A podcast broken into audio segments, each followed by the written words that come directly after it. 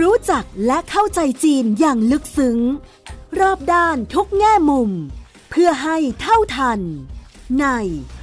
มองจีนมุมใหม่ โดย โสพิษวังวิวัฒนา พบแขกรับเชิญ กูรูผู้รอบรู้เรื่องจีน ดรภัยจิต วิบูลธนสาร รองประธานและเลขาธิการหอการค้าไทยในจีน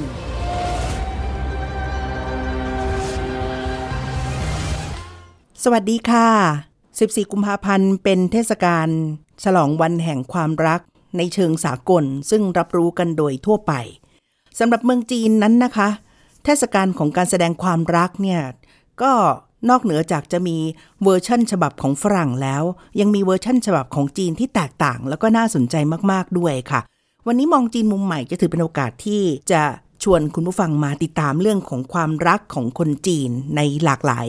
มุมมากเลยนะคะ แล้วก็ที่สำคัญก็คือว่าวาเลนไทน์หรือวันแห่งความรักในจีนเนี่ยมันจะกลายเป็นโอกาสหรือเป็นช่องทางของนักธุรกิจผู้ประกอบการไทยยังไงได้บ้าง อันนี้ต้องไม่พลาดเลยที่จะได้ฟังกันนะคะ ดรภัยจิตวิบูลธนสาร รองประธานและเลขาธิการหอการค้า ไทยในจีนจะเล่าให้ฟังค่ะ ถ้าโดยทั่วไปแล้วสำหรับคนที่พอพูดคำว่าวาเลนไทน์จะนึกถึง 14 กุมภาพันธ์ แต่จริงๆสำหรับคนจีนเนี่ยมีวาเลนไทน์ที่แตกต่าง และมีมากกว่าหนึ่งครั้งต่อปีด้วย เป็นยังไงคะอาจันโอ้ที่จีนนี่วันแห่งความรักนี่เยอะมากเลย คือเขารับจากทุกส่วนนะแล้วเขาก็ประยุกต์อย่างต่อเนื่อง อย่าง 14 กุมภาที่คุณโสภิตว่าเนี่ยนะอันนี้ก็จะบอกว่าเป็นเป็นวันแห่งความรักของฝรั่งของโลกตะวันตกที่จีนรับมา นะครับคนจีนก็จะเรียกมันว่าเป็นชิงเหรินเจีย ก็มีวัยรุ่นหนุ่มสาวยุคใหม่ที่นิยมที่จะไปออกเดทกันบอกรักกันอะไรกันในวัน 14 กุมภาในระดับหนึ่ง แต่นอกเหนือจาก 14 กุมภาแล้วเนี่ยจริง ๆ แล้วพอลำดับถัดไปเนี่ยนะพอโลกอินเทอร์เน็ตในเมืองจีนนะเป็นที่นิยมนะปรากฏว่าที่เมืองจีนเนี่ยต้องบอกว่ามีวันแห่งความรักของโลกอินเทอร์เน็ตเขามีวันที่ 20 เดือน 5 คนจีนเนี่ยก็จะอ่านว่า五二零 ก็คืออู่ก็คือ 5 เออหลิงก็คือเหมือนกับ 20 ปรากฏว่าเสียงอู่เออหลิงเนี่ยมันคล้ายๆอัวอ้ายหนีฉันรักเธอฉันรักคุณนะอันนี้ก็เลยกลายเป็นที่นิยมนะในหมู่วัยรุ่นยุคหลังที่อาจจะเติบโตมาพร้อมกับโลกอินเทอร์เน็ตที่กำลังผลิดอกออกบาน อาจารย์คะ แต่ว่ามันต้องเชื่อมโยงแบบนี้ว่าพัฒนาการเรื่องของกำหนดวันเนี่ยมาทีหลัง เรื่องแรกคือเริ่มเป็นการใช้ตัวเลขเป็นตัวย่อ เพื่อบอกรักกันบนโลกออนไลน์ก่อน แล้วทีนี้ในวิธีการนับวันเดือนปีของคนจีน ก็จะสลับจากหลังเป็นหน้าก็คือเป็นปีเดือนวัน มันก็เลยเป็นเหมือนกับคือวันเดือนห้าแล้วก็วันที่ 20 พอเป็นอัวหลิงโอยหลิงเป็นอัวไอหนีมากๆเข้า ก็เลยทำให้ผู้คนก็ ขยายเป็นการมากำหนดวันแล้วก็ฉลองในวันที่ 20 เดือน 5 เลยด้วยไหมคะอาจารย์ ใช่ครับ 20 เดือน 5 ก็ก็มีคนนิยมออกมาใช้ชีวิตกันโดยเฉพาะยิ่งกลุ่มวัยรุ่น เช่นเดียวกัน ก็ใช้จังหวะโอกาสนี้เนี่ยว่าชวนคนที่รักนะออกไปออกเดทกันเห็นค่อนข้างเยอะ หรือแม้กระทั่งอย่างที่คุณโสภิตว่าแหละนะบางทีเขาเนื่องจากว่าเขาใช้ WeChat อะไรกันเยอะอย่างแพร่หลายนะครับ บางทีเขาก็บอกรักกันผ่านโลกอินเทอร์เน็ต พิมพ์ 520 กันอะไรกันนะครับ อันนี้ก็เป็นวิธีการที่คนจีน โดยเฉพาะยิ่งกลุ่มวัยรุ่นนิยมใช้ครับ ค่ะ ดิฉันคิดว่าสาวๆเนี่ยจะปลื้มมากที่สุด ถ้าเกิดว่าตัวเลข 520 นั้นไม่ใช่ให้บอกรักเฉยๆ แต่หมายถึงตัวเลขสตังค์ในกระเป๋าที่ถูกโอนผ่าน WeChat ด้วย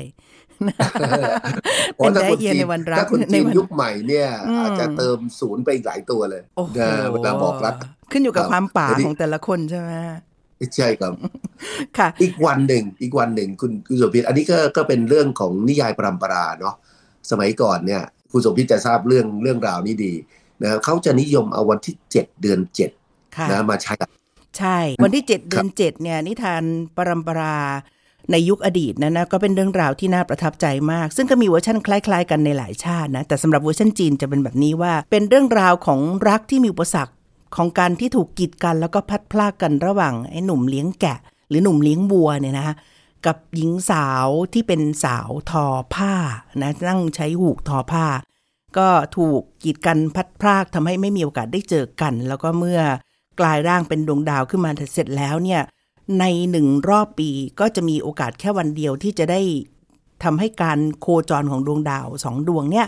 ได้กลับมาพบเจอกันบนถังช้างเผือกในวันที่ 7 เดือน 7 ก็เลยถือว่าเป็นช่วงเวลาแล้วก็วันที่สำคัญสำหรับผู้คนที่จะได้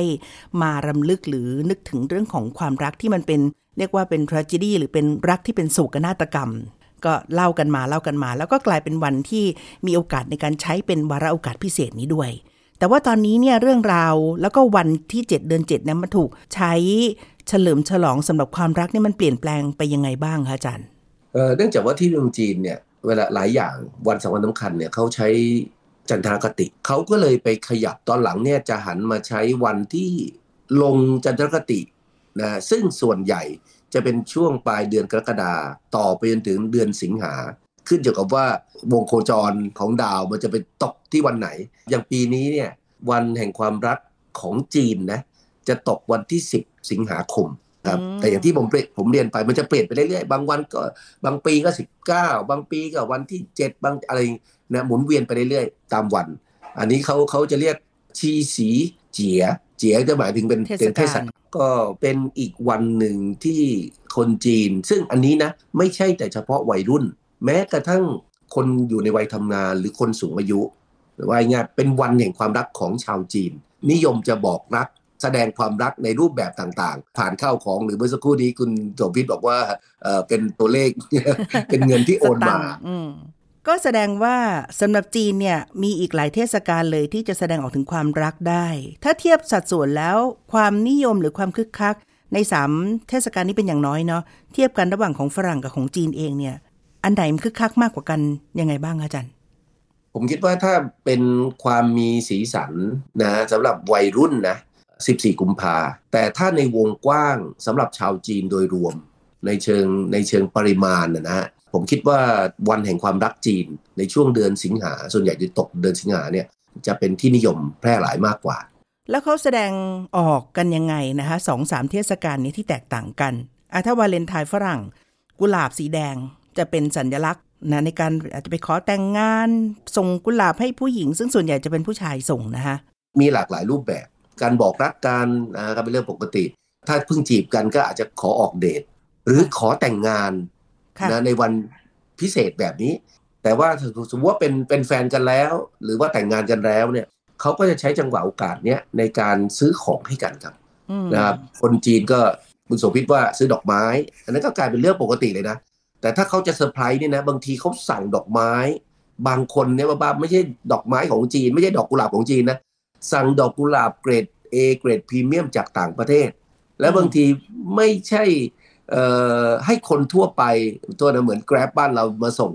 หรือ LINE MAN มาส่งนะเขาเอาดารา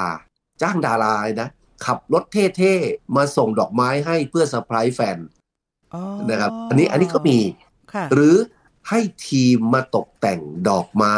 ชั้นล่าง บางทีบ้านก็เป็นสองชั้นก็พักอยู่ข้างบนนะ เขาก็เตรียมไว้ภรรยาขึ้นนอนแล้ว ให้ทีมมาตกแต่ง เช้าภรรยาตื่นลงมาปุ๊บเห็นดอกไม้เต็มห้องโถงเลยนะครับนี่ก็มีสำหรับสำหรับว่าง่ายคนมีตังนะของคนจีน แต่ถ้าโดยทั่วไปเราก็จะเห็นเขาซื้อช็อกโกแลตแต่ว่าช็อกโกแลตเนี่ยผมจะเรียนว่าสมัยผมไปไปเป็นทูตพาณิชย์ที่เมืองจีน ผมก็แอบไปทำวิจัยถามวัยรุ่นจีนนะว่าเอ๊ะช็อกโกแลตเนี่ยมันมันสื่อถึงอารมณ์ความรู้สึกอะไรกับกับเขาไหมในแง่ของความรัก เขาบอกว่านอกจากความหวานนะอย่างอื่นเนี่ยไม่ค่อยมีนะครับ ก็เดี๋ยวเดี๋ยวจะเล่าให้ฟังว่าก็เลยนำไปสู่ว่าวันดีคืนดีเราก็เลยคิดว่าเอ๊ะเราจะไปทำหาขนมไทยอะไร ไปทดแทนช็อกโกแลตหรือไปแย่ง market share จากช็อกโกแลตนะครับถ้าวัยรุ่นหน่อยบางทีซื้อตุ๊กตาให้กัน อันนี้เราก็เราเราก็เห็นนะ ตามร้านรวงที่ขายตุ๊กตุนตุ๊กตาเนี่ยโอ้จะมีวัยรุ่นเข้าไปเยอะเลย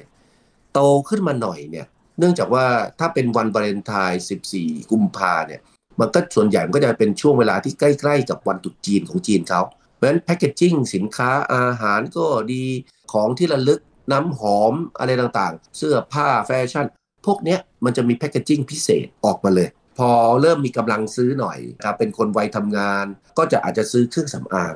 ซื้อน้ำหอม ซื้อเครื่องประดับนะเสื้อผ้ากระเป๋า ซื้อแพ็กเกจอะไรพิเศษพิเศษ รู้ว่าแฟนชอบสปาก็ซื้อแพ็กเกจสปาให้ นะเพื่อเป็นของขวัญนะบอกในวันแห่งความรักแต่ให้มีความสุขตลอดอีกหลาย ๆ วันในอนาคตก็มี แต่มีบางแห่งนะ อย่างเช่น พอพูดถึงบอกว่าช็อกโกแลตนะสื่อถึงความหวาน จะมีท็อฟฟี่อะลูกกวาดเนี่ยของหลายยี่ห้อในเมืองจีน ก็จะทำกิมมิคอะไรโดยเฉพาะนะที่ผมเห็นอยู่เป็นประจำบางทีผมเข้าไปที่เซี่ยงไฮ้เนี่ยนะที่เซี่ยงไฮ้จะมีแบรนด์ท็อฟฟี่ลูกกวาดชั้นนำนะชื่อดังอายุกว่า 60 ปีแล้ว แบรนด์เขาชื่อ White Rabbit นะครับกระต่ายขาว แฟนๆรายการหลายคนเนี่ย ผมเชื่อว่าอาจจะเคยทานท็อฟฟี่นมของเขาในวัยเด็กนะครับ เพราะว่าบางทีเนี่ยนะเราเห็นไอ้ไอ้ตัวเคลือบมันเนี่ย เรานึกว่าเป็นกระดาษ ก็บอกไม่ใช่มันละลายมันเป็นเหมือนแบบฉลากพิเศษอะที่เขาทำให้มันติดกระดาษเคลือบเอาไว้ ก็ทานได้เลย ปรากฏว่าพอถึงเวลาวันวาเลนไทน์นะพวกนี้ก็คิดกิมมิกในการขายเว้ยทำยังไงนะ ถ้าซื้อท็อฟฟี่ห้าเม็ดสิบเม็ดแล้วไปให้แฟน มันก็ดูไม่ดีเล็กน้อยไปหน่อย มันเล็กน้อยไปเขาก็ทำเป็นท็อฟฟี่กระต่ายขนาดใหญ่ครับ ก็คือจากเม็ดเล็ก ๆ เนี่ยขยายให้มันใหญ่ขึ้น แต่เวลาเรามองเนี่ยผมชอบเปรียบเทียบว่าคล้ายๆหมอนข้างดีๆนี่เอง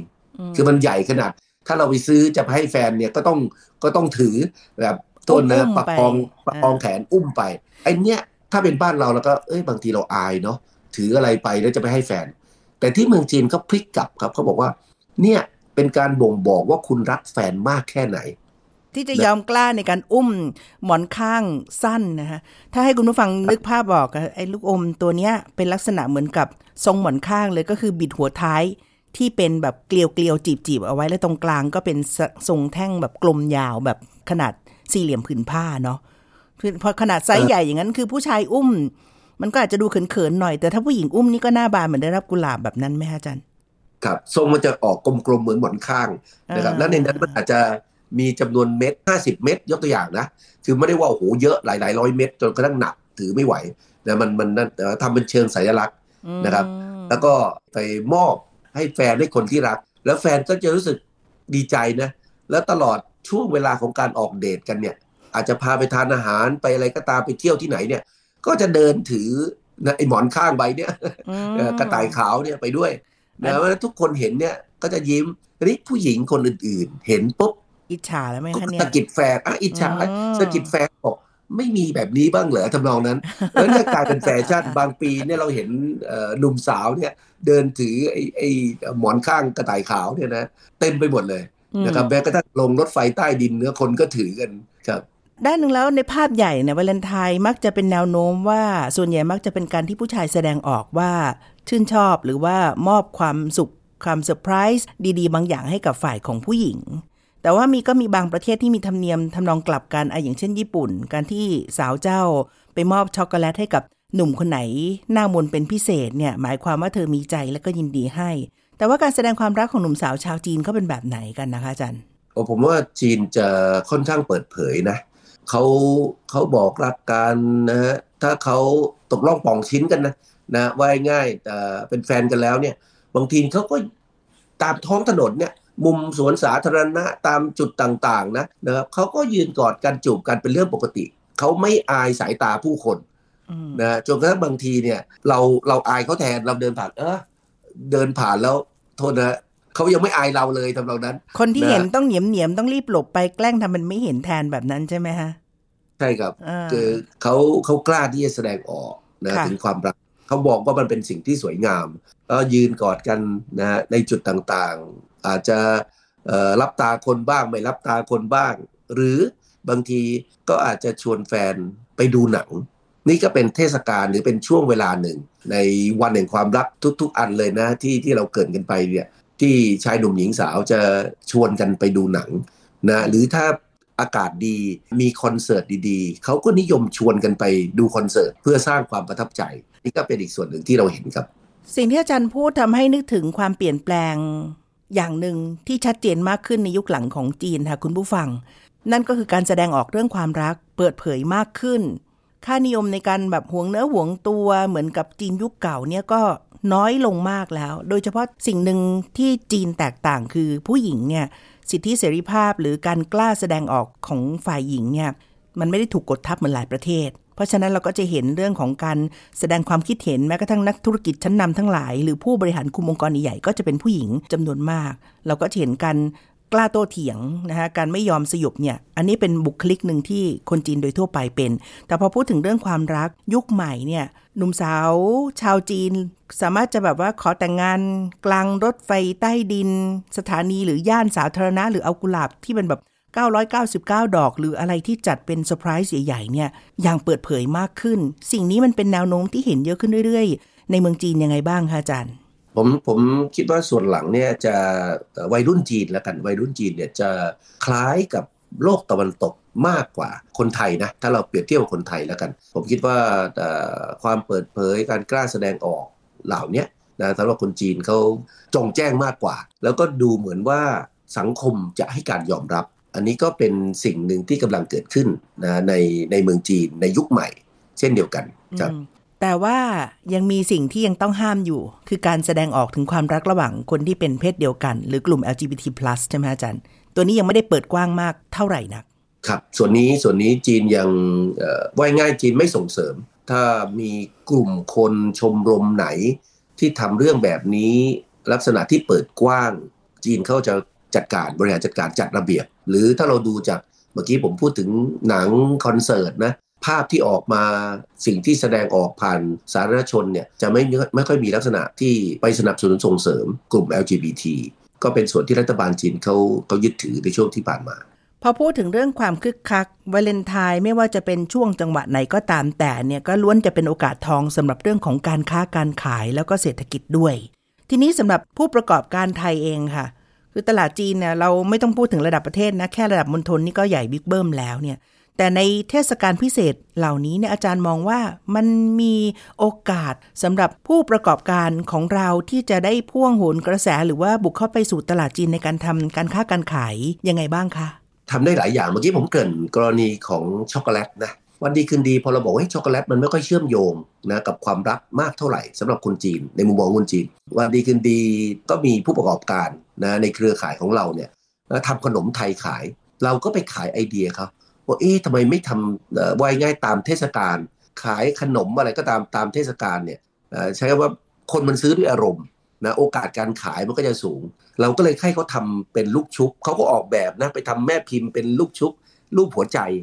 นะครับ แล้วก็ทุบเป็นสีแดง แล้วก็ใส่ในกล่องเล็กๆนะกล่องหนึ่งก็อาจจะมีสัก 20 ชิ้น 30 ชิ้นอันนี้แล้วแต่ขนาด ปรากฏแล้วเราก็ไปช่วยเขาประชาสัมพันธ์นะปรากฏว่าขายดิบขายดี คนจีนบอกชอบมาก ไอ้นี่ก็เป็นโอกาสทางตลาด อีกด้านหนึ่งที่เราเห็นร้านอาหารไทยเนี่ยเราก็สามารถปลุกกระแสเรื่องพวกนี้ได้ เราเคยเชิญชวนร้านอาหารไทยมาทำแคมเปญนะช่วงวันแห่งความรักว่ายง่ายอาหารไทยสำหรับคนจีนเนี่ยมีโพสิชันหรือมีตำแหน่งทางการตลาดที่แตกต่างกันมาก ยุคหลังๆ อาจจะเป็นเรื่องของคุณประโยชน์ที่เพิ่มมากขึ้น แต่จริงๆแล้วยุคก่อนหน้านู้นนะคนจีนมากินอาหารไทยด้วยนะ เพราะว่ามันท้าทาย เราก็เลยพยายามพลิกเกมกลับบอกเฮ้ย วันวาเลนไทน์แบบเนี้ยคุณออกเดทอะมันไม่ใช่การแสดงความรักอย่างเดียว คุณอยากจะจดจำวันพิเศษเหล่านี้ด้วยทำไมคุณไม่มาทานร้านอาหารไทยเวลาคุณทานอาหารไทยเนี่ยมันเป็นอะไรที่แปลกใหม่พิเศษสุดนะเราก็เชิญชวนร้านอาหารไทยเนี่ยมาร่วมทำแคมเปญลักษณะแบบเนี้ยเพื่อขายเสิร์ฟพิเศษ เช่นบนโต๊ะจะกันกับอับประดับด้วยดอกกุหลาบซะหน่อยในวันนั้น เปลี่ยนโทนสีมีตกแต่งเป็นสีแดงนะครับตกแต่งด้วยดอกกุหลาบแดงอะไรเงี้ยนะลักษณะแบบเนี้ยเราก็ พยายามเชิญชวน รวมทั้งอย่างเมื่อกี้ผมเกิดแล้วนะทำแพ็กเกจสปาขายนะแต่ขายเลยเป็นพิเศษในช่วงการซื้อของวันเลนไทน์แต่ว่าสามารถใช้ได้ซื้อเป็นแพ็กเกจนะใช้ได้หลายครั้ง รวมทั้งถ้าเรานึกถึงข้าวของที่เราพูดเมื่อสักครู่ว่าคนจีน นิยมซื้อไปมอบให้กันดังนั้นถ้าสมมุติว่าเราจะไปทำธุรกิจในเมืองจีนไปค้าขายในเมืองจีน บางทีเราอาจจะต้องวางแผนทำสิ่งต่างๆเหล่านี้สำหรับเทศกาลเฉพาะเลย เอาเฮตุจีนแน่นอนเราต้องไม่พลาด เพราะเป็นเทศกาลจับจ่ายใช้สอยที่ใหญ่ที่สุด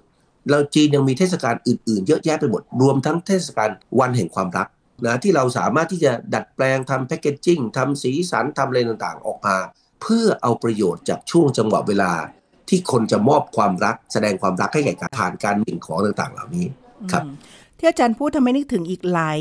ประเภทอาหารของเราที่จะเป็นโอกาสได้นะ เพราะว่าในกลุ่มขนมหวานละถ้ามองว่าความหวานเชื่อมโยงกับความรักใช่ไหมนอกจากเรื่องของลูกชุบ ในกลุ่มที่ประเภทจัดทำเป็นรูปหัวใจเป็นรูปดอกไม้ได้ ก็อย่างขนมชั้น วุ้น แล้วก็ยังมีอื่นๆ อีกมากมาย อาลัวก็ได้ ขนมสัมปันนีหรือขนมทองเอกของไทยๆเนี่ยทำแม่พิมพ์เป็นรูปหัวใจเป็นรูปของ ดอกกุหลาบหรืออื่นๆ มันก็อาจจะเป็นโอกาสที่เข้าทางได้สำหรับเทศกาลสำคัญสำคัญที่ยกวาเลนไทน์มาเป็นตัวอย่าง แล้วก็พ่วงโยงไปถึงเทศกาลอื่นๆ อย่างเช่น การฉลองโคมไฟอะไรอย่างเงี้ยก็ได้ใช่ไหมคะครับผมแล้วก็รวมทั้งเรื่องของแผนการตลาดก็แผนต่อยอดทางด้านของการใช้การพ่วงไปกับกระแสเทศกาลที่จะออกแบบเรื่องของอาหารไทยหรือสินค้าที่ระลึกของไทยเนี่ยให้อยู่ในกระแสตัวนี้แล้วก็ไปด้วยกันกับเทศกาลในจีนได้ ครับ อันนี้อันนี้เป็นโอกาสนะซึ่งพวกเนี้ยเวลาเราช่วงเทศกาลเนี่ยยอดคำสั่งซื้อ มันจะเพิ่มขึ้นมากทั้งออนไลน์และออฟไลน์ มี Delivery มีอะไรต่างๆมีบริการพวกนี้มามามาเสริมด้วยเนี่ยยิ่งจะทำให้ความจำเป็นที่เราจะต้องเตรียมเรื่องวัตถุดิบ เตรียมเรื่องแรงงานพนักงาน หรือแม้กระทั่งสินค้าในสต็อกนะต้องให้มากพอนะครับอืมไม่งั้นเราก็จะสูญเสียโอกาสนะในแต่ละเทศกาลไปค่ะครับอันนี้ก็เฝ้าคิดสำหรับผู้ประกอบการเราครับค่ะ แล้วก็พออาจารย์พูดถึงอย่างตัวอย่างของสปาของไทยที่ได้ความนิยมในจีนไม่แพ้กันเนี่ยวันแห่งความรักอาจจะจัดแพ็กเกจแบบโปรโมชั่นหนึ่งแถมหนึ่งหรือเป็นแพ็กเกจคู่ที่มาแล้วก็อาจจะได้ราคาพิเศษหรือมีส่วนแถมเพิ่มเติม อันนี้ก็เป็นอีกหนึ่งกลยุทธ์ที่จะพ่วงไปกับกระแสเรื่องของการค้าได้ใช่ครับมีโอกาสมากน้อยขนาดไหน ที่จะเป็นแนวโน้มในอนาคตที่ อาจารย์อยากจะชวนให้คุณผู้ฟังรวมทั้งผู้ประกอบการไทยเนี่ยไม่ควรจะพลาดแล้วก็ต้อง มองให้เป็นโอกาสไม่ทิ้งกับโอกาสนี้ที่มันมาถึงนะคะผมคิดว่ามีโอกาสสูงมาก วันนี้คนจีนเนี่ยเขามีกำลังซื้อเพิ่มมากขึ้นนะเขามีอัตราการออมสูงขึ้นว่ายง่าย เรากำลังในหัวเมืองใหญ่ ๆ เนี่ย เรากำลังพูดถึงตลาดคนชั้นกลางและสูงที่เพิ่มสูงขึ้นอย่างต่อเนื่องนะดังนั้นแน่นอนพอคนเหล่านี้เนี่ยมีตังแล้วเนี่ยก็มองหาความสุขนะมองหาความรักมองหาอารมณ์ความรู้สึกที่มัน นอกเหนือจากปัจจัย 4 พื้นฐาน เพราะฉะนั้นถ้าเราทำอะไรที่มันพิเศษสุดนะในช่วงวันวาเลนไทน์ร้านอาหารอาจจะจัดมุมพิเศษ ตกแต่งพิเศษ คอสพิเศษนะสำหรับมื้ออาหารวันแห่งความรักนะอันนี้มันก็ทำให้คนนะเกิดความประทับใจ แล้วยิ่งคนจีนน่ะนะเอ่อว่ายง่ายวันทุกวันนี้เนี่ยมองหาความสุขเพิ่มมากนะครับอืมในชีวิตนะก็เป็นโอกาสของเราในวงกว้างเพราะฉะนั้นถ้าใครอยากเข้าตลาดจีนเนี่ยผมคิดว่า เอาปฏิทินมากลางเลยในแต่ละปีนะครับ มีวันมีเทศกาลพิเศษอะไรบ้างนะแล้วก็ลองประเมินออกมาว่าแต่ละเทศกาลคนจีนจับจ่ายใช้สอยซื้อหาสินค้าบริการอะไรบ้าง แล้วเราก็ลองมาคิดที่ว่าเอ๊ะเราจะมันตรงกับสินค้านะครับ หรือธุรกิจที่เราทำอยู่บ้างไหมหรือเราจะแตกลายไปทำสิ่งต่างๆ เหล่านั้น ในช่วงเวลาเหล่านั้นได้มากน้อยขนาดไหนนะถ้าทำได้ผมเชื่อว่าเป็นโอกาสมหาศาล เพราะอย่างที่บอกอะ ผมชอบอันเนี้ยเพราะว่าช่วงเวลาเทศกาลพิเศษแบบเนี้ยมันเป็นช่วงเวลาที่คนซื้อของด้วยอารมณ์ ซื้อบริการด้วยอารมณ์ไม่ไม่สนใจราคาหรือสนใจราคาน้อยลงนะคถ้ารับมันตอบโจทย์ความต้องการที่อยากจะให้กลายเป็นของขวัญที่มันมีมูลค่าทางใจ มอบความสุขให้กับผู้รับได้ ราคาสูงหน่อย คนจีนก็ไม่เกี่ยงนะ เพราะจริง ๆ แล้วตอนนี้คนจีนมีตังค์ถูกไหมฮะถูกครับเราเราต้องคิดว่าเออทำยังไงจะเป็นโอกาสของเรา แล้วเราเข้าเมืองจีนเรามองตลาดในวงกว้างไม่พอไอ้ลักษณะที่มันเป็น event marketing แบบเนี้ยนะก็เป็นสิ่งหนึ่งที่เราควรให้ความสำคัญ เช่นเดียวกัน น่าสนใจมาก ๆ เลยค่ะ มีความหวังเยอะขึ้นสำหรับเรื่องของการที่จะทำการค้ากับจีน โดยพ่วงไปกับกระแสของเทศกาลต่างๆ ที่เป็นโอกาสอันงามนะคะ ก็หวังว่าจะเป็นประโยชน์สำหรับคุณผู้ฟังที่ฟังรายการใน EP นี้อยู่นะคะนี่คือเรื่องที่เราคุยกันในมองจีนมุมใหม่ EP นี้ค่ะ ดร.ไพจิตร วิบูลย์ธนสาร รองประธานและเลขาธิการหอการค้าไทยในจีน ดิฉันโสภิตหมังมิวัฒนา วันนี้เราสองคนลาแล้วนะคะ สวัสดีค่ะ สวัสดีครับ ติดตามฟังรายการมองจีนมุมใหม่ ได้ทางเว็บไซต์และแอปพลิเคชันไทย PBS Podcast กดติดตามสื่อสังคมออนไลน์ ทั้ง Facebook Twitter Instagram และ YouTube ไทย PBS Podcast ไทย PBS Podcast View the world via the voice